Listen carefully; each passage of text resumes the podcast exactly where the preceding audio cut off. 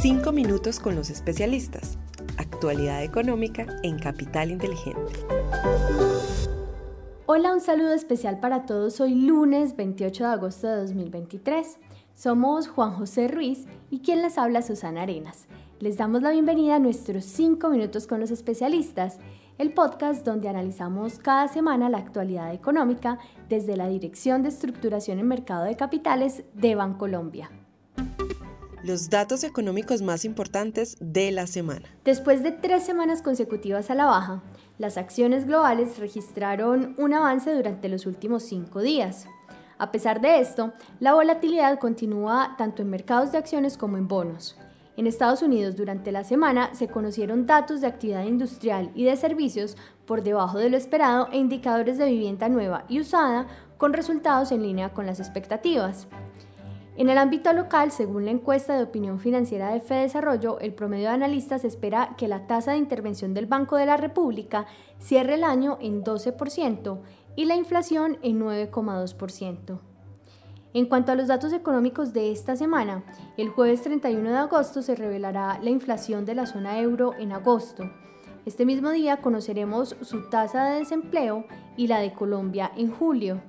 Además, el viernes 1 de septiembre se publicarán las nóminas no agrícolas y el desempleo de Estados Unidos registrado en agosto.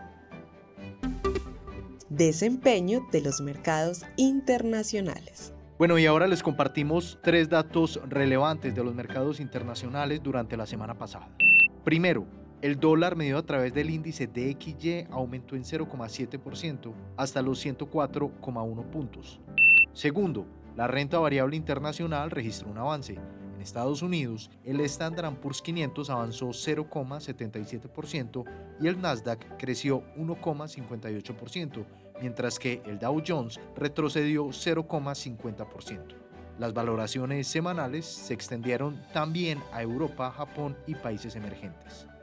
Tercero, en la renta fija internacional, el Tesoro de 10 años registró una valorización de un punto básico frente a la semana anterior, cerrando en 4,24%. Desempeño de los mercados en Colombia. Ahora les compartimos tres hechos relevantes del mercado local durante la semana pasada. Primero, el peso frente al dólar presentó un comportamiento alcista. Cerró en 4.130 pesos por dólar, es decir, un 0,25% por encima del cierre del viernes 18 de agosto. Segundo, la renta fija registró valorizaciones en todas sus referencias.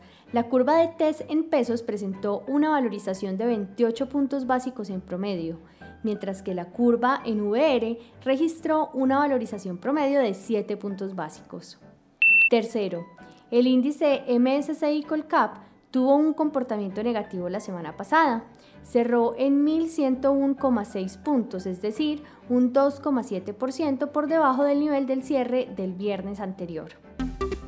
Desempeño de los fondos de inversión colectiva.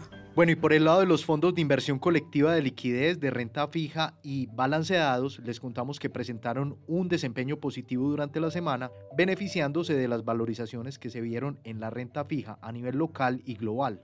Por el contrario, los fondos de acciones locales presentaron resultados negativos, mientras que el fondo Renta Alta Convicción tuvo un desempeño positivo dada una menor aversión al riesgo global. Oportunidades de inversión para esta semana. Les contamos que en la renta fija internacional tuvimos una semana donde el flujo de caja fue positivo hacia bonos grados de inversión en Estados Unidos después de experimentar fuertes salidas en la semana pasada. Continuamos en la búsqueda de obtener instrumentos de alta calidad crediticia y con una duración alargada, gestionando así nuestro riesgo de crédito y reinversión.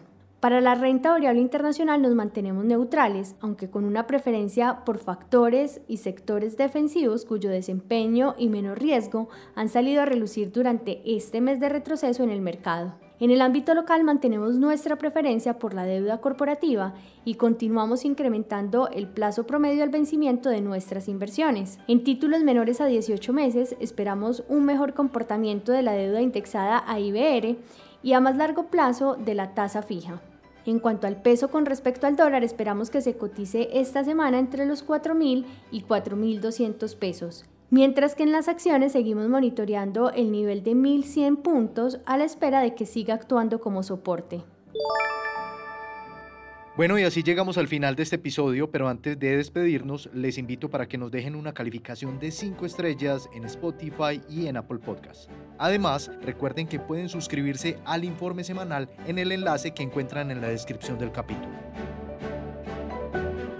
José, gracias por acompañarme en este espacio y a quienes nos escucharon también gracias por quedarse hasta el final.